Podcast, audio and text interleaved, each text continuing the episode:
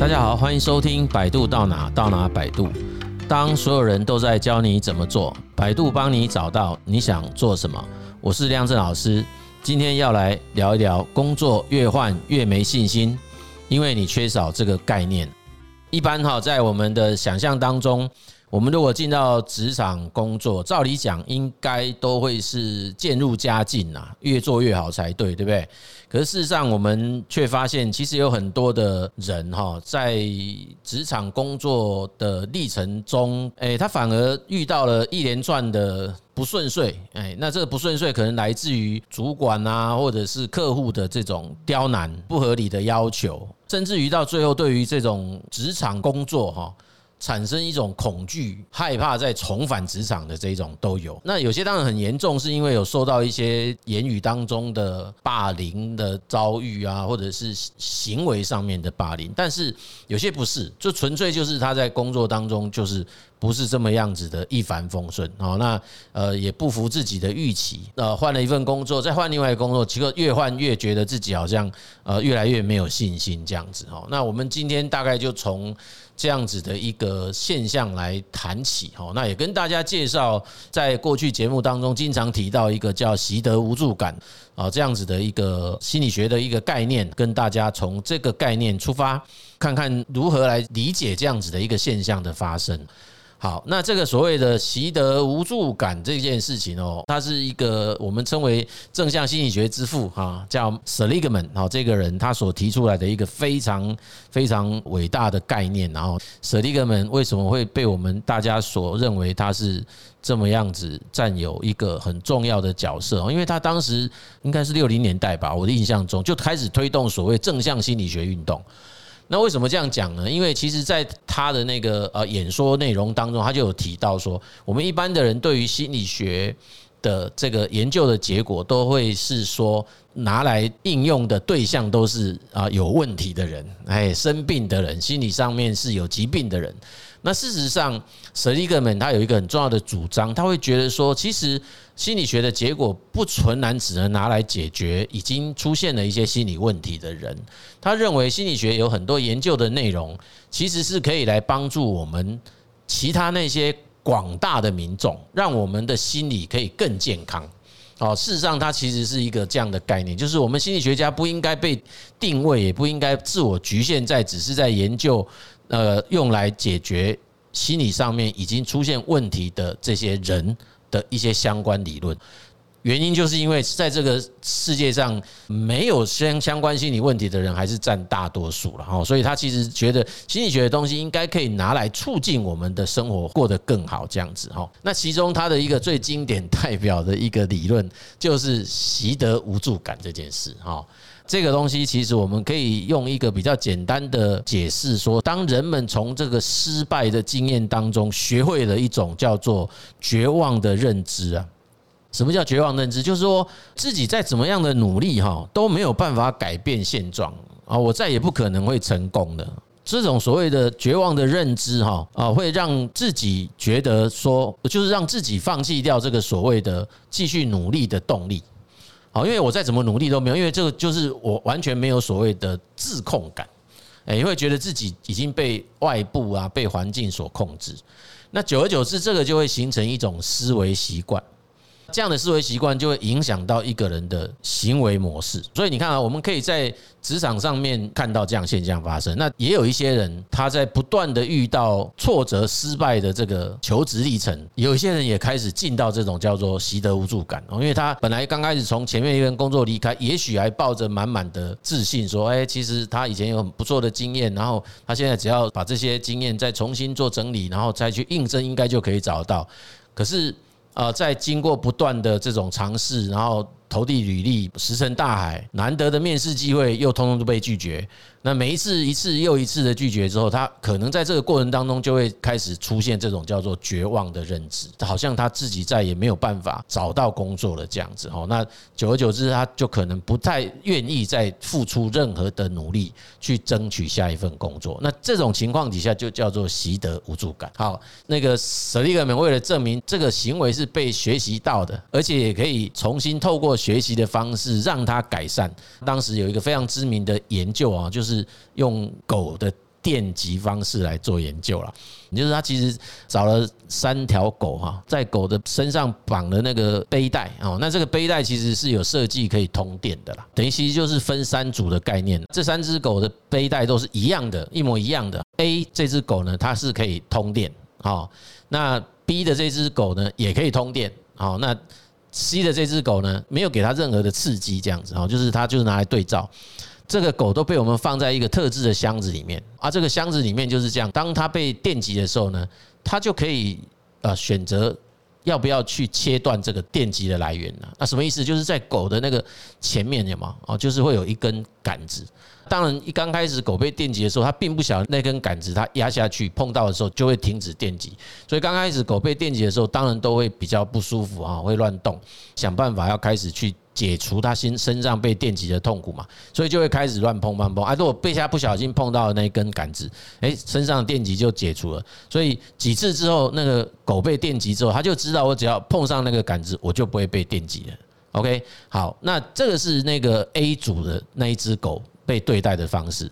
可是那个 B 组的那只狗被放的那个箱子其实是没有这个设备的，就是它不管怎么样，就是会一直在它身上电击下去就对了。那第三组就是那只狗根本不晓得其他狗到底发生什么事哈，它就是没有被任何处置。那其实就我们今天在讲这个所谓的习得无助这一种概念的话，各位应该很清楚就会知道 A、B、C 三组的狗哪一组是习得无助的狗，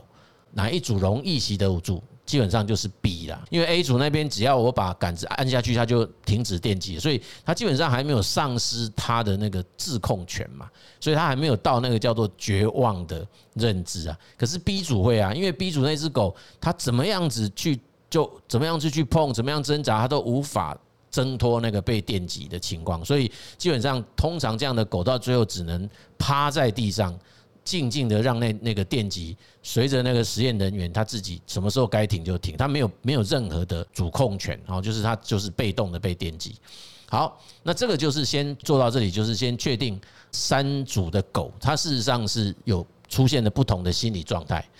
那接着下来就是把这三只狗放到另外一个。啊，情境当中哈，就是放到另外一个箱子。那另外那个箱子就是它中间是可以让狗可以跳脱它原来的那一个环境的哈，就是说，哎，就是可以逃离啦。它没有那个杆子可以切断它的电击来源哦。但是那个箱子就是中间有一个隔板，隔成两个隔间，大家去想象一下就知道。然后就把狗放到其中一个隔板，啊，那个隔板的地板哦会通电的，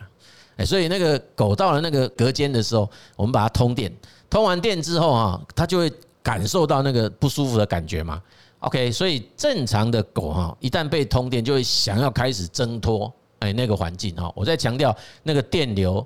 一定会让那个狗是不舒服的啦啊，所以它一定想办法要挣脱那个被电击的那个环境。所以 A 组的跟参照组的那一组的狗啊，它们一样，就是很快速的就跳到另外一个没有被电击的那个空间。因为当他们刚开始也不知道那边没有被电击啦，啊，基本上他就是跳过去，因为试试看嘛，之后看看那边啊，确实那边是没有电击的。但是 B 组的那只狗哈，我们把它放到那个就是会通电的那个隔间，那通电完以后，很有趣的现象发生哈，就是这只这个这一组的狗它是静静的在那里不会动。没有想要去挣脱跳到隔壁去，因为他其实已经习得无助了，因为他觉得他没有办法决定自己的命运这样子啊，所以是这个概念。好，这个其实是他一个很知名的研究哈。那刚刚我们不是有讲说，他说这个是学习到的，因为狗不会一刚开始就学到这个，就是后来是这个是在实验当中他学到的。那既然是学习的，我们就有办法也透过学习重新让他。移除掉他现在这样的学习结果，产生另外一种行为。Seligman 进一步的研究，就是想办法要恢复这个狗能够重新找回自己的自控感。他又在用同样的事情，把 B 组这些狗放进去，然后当这些狗遇到这样的一个电击的情形的时候，他们窝在地上的时候，他连拖带拉的把它拉到隔壁的那个没有被电击的空间，哦，让他知道隔壁那个空间是没有电的。那经过了几次这样子的训练之后，那个 B 组的狗，它就会知道说，只要它被电击，它到隔壁去就可以暂时舒缓那个被电击的痛苦。诶，那这个狗哈，之后在被电击的时候，它就很快的跳到隔壁那个没有电击的那个空间去，那间隔间去哦，就会回到跟其他 A 组跟 C 组的是一样。这样各位知道意思吗？就是说，呃，那样的习得无助的行为，并不是变成是一个没有办法改变的情况。好，那这个东西就是回到我们来刚刚一开始讲，人在职场上会不会出现这样的问题？当我们今天这个题目在谈为什么工作越换越没信心，很多的人就是因为他们在职场中不断的遇到这种所谓的被电击的情况，很可能他今天在公司或者在工作的职场，他所做的任何事情，通通都是被否定、被拒绝，或者是不顺利。失败的结果哦，那不断的遇到这样子的结果，那甚至他花了很多心思，付出了很多心力，他自己也觉得很好。可是当他跟他要去报告的对象，可能是客户，可能是主管，可能是同事，得到的那个回应，居然就是电击。哎，就是我讲电击，当然就是让他痛苦的这种回应嘛。那这个一次又一次，一次又一次，你这样子的人就会习得无助了啦。他就会开始慢慢的觉得说没有办法控制这个。啊，外部的环境跟处境，诶，他他也会开始慢慢的对自己做出来的成果丧失那个信心，他很可能就不再做任何的努力了。哦，那这种情况就是叫做习得无助了啦。这个是第一题哈，到底习得无助的是是什么意思哈？至于说在什么样子的职场环境容易让我们失去信心哈，就是这一题，我觉得我们应该要这样看哈，就是说，如果我们从刚刚那个实验的内容延续下来，会觉得说，诶，如果我在一个职场当中不断的。啊，被电击啊，所以不断被电击，意思就是说，诶，我我所承接的任务，或者是我我必须要负责去做的事情，然后一直通通都被主管骂，诶，或者是说被啊客户嫌，都没有办法符合主管、客户、同事的这种期待，在这样的反复发生的情况底下，很可能我们就会觉得，哎，这个职场的那个环境哦，就容易让我们产生所谓的无助感的习得，对不对？可是我们还是要去思考一件事情，就是说，呃，是不是只要是这样子的职场，就是称为是不好的职场哦？事实上，我们我们要把这个问题分清楚哦。让我们自己失去信心这件事情，跟这个职场是不是一个不好的职场，这不是同一件事，这不是同一个需要去讨论的。因为同样的职场环境发生同样的事情，有一些人并不会产生这样的结果。各位懂我意思吗？就是有些人在面对这种可能反复的失败，或反复的不顺利，或者是不断的会被他的主管，或者是客户或同事说：“哎，你这个东西不好，你要重新再去做，你要再加强，你要再加油。”哎，有些人会把这个结果视为说：“嗯，OK，那我再重新用别的方式来把它完成，然后我就是要想办法做到让大家满意。”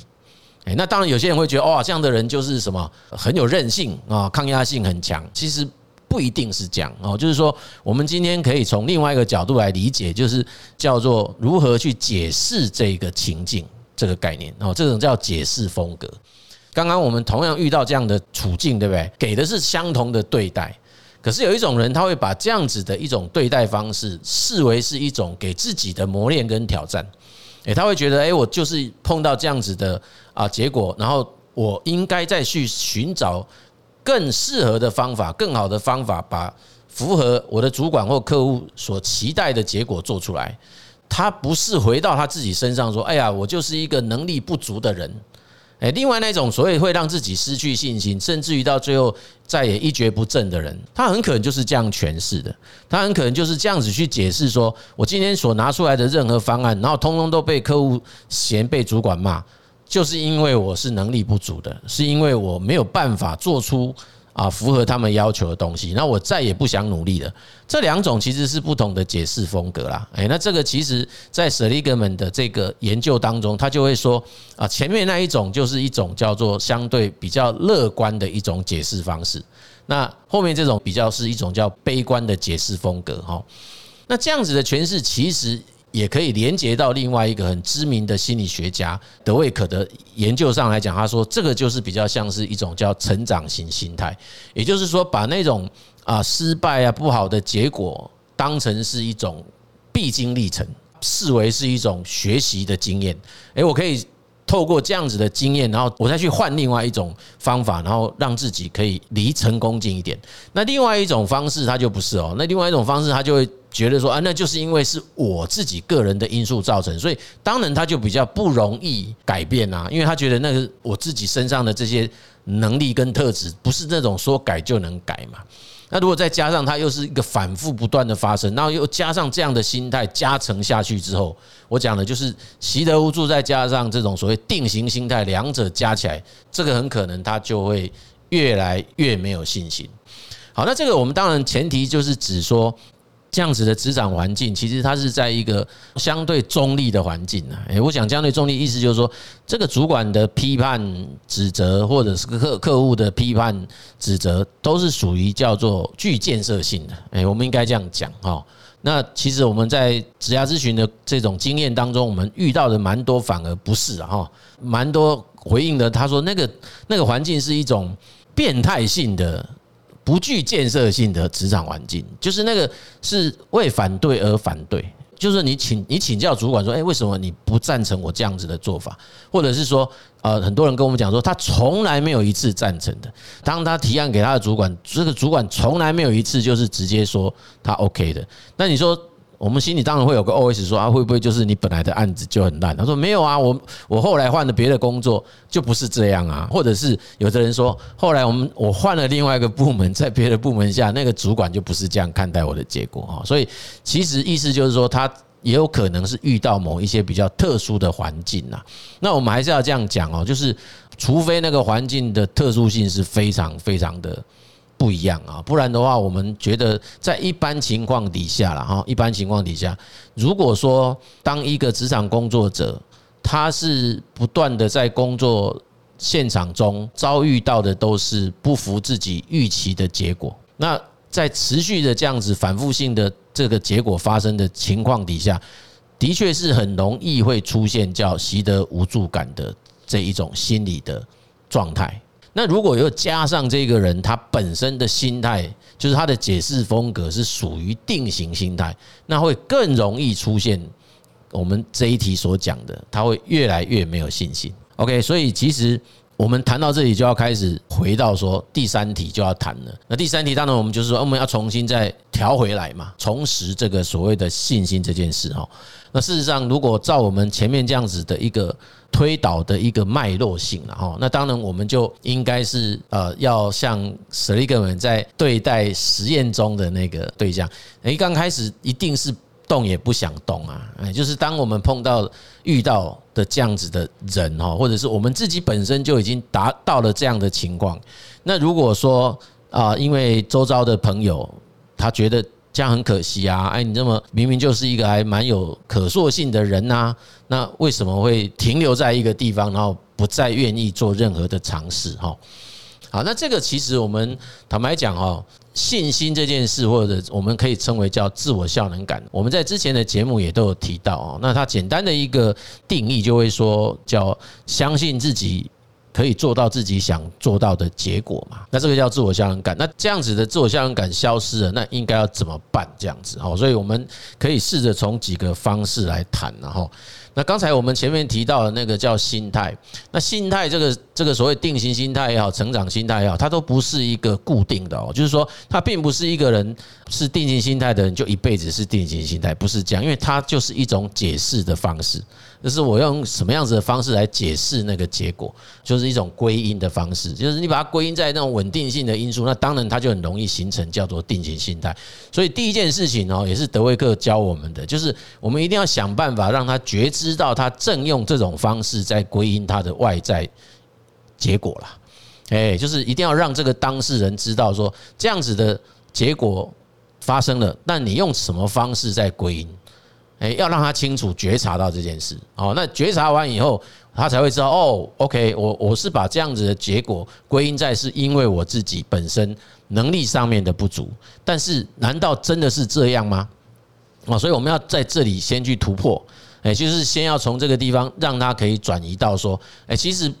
不应该归因在你自己身上，哎，我们应该是要归因在所谓的方法这个层面，或者是做这个事情的行为这个层面。哎，这个就是说，哎，是不是因为我采用的错误的方法，才导致会有这样的结果？所以，如果说我今天可以选择用比较适当的方法来做，它会不会就让结果变得更好？哎，那这个其实就会。有机会让心态转移了，哎，就是我要有机会让心态从定型心态慢慢往成长心态移动，这是第一件事，哎，就是要先让他松动他自己的所谓的解释方式。第二件事情就要搭配自我效能感的提升。那这个自我效能感的提升，哈，其实这也是一个经典的议题啊。来，那这里面有很多种方法啦，我们就只讲其中一个最。最容易去实现的方式哦，那个是什么方式呢？就是要让自己可以持续体验小成功。哦，完这个持续体验小成功这几个字里面就藏有非常丰富的玄机哦哈。持续体验小成功，就是这四个元素都要注意到啊。什么意思呢？我们来看，就是要让自己哈可以真的好好的做到一件事啊。这件事情不用大，他要把它切成小小的步骤。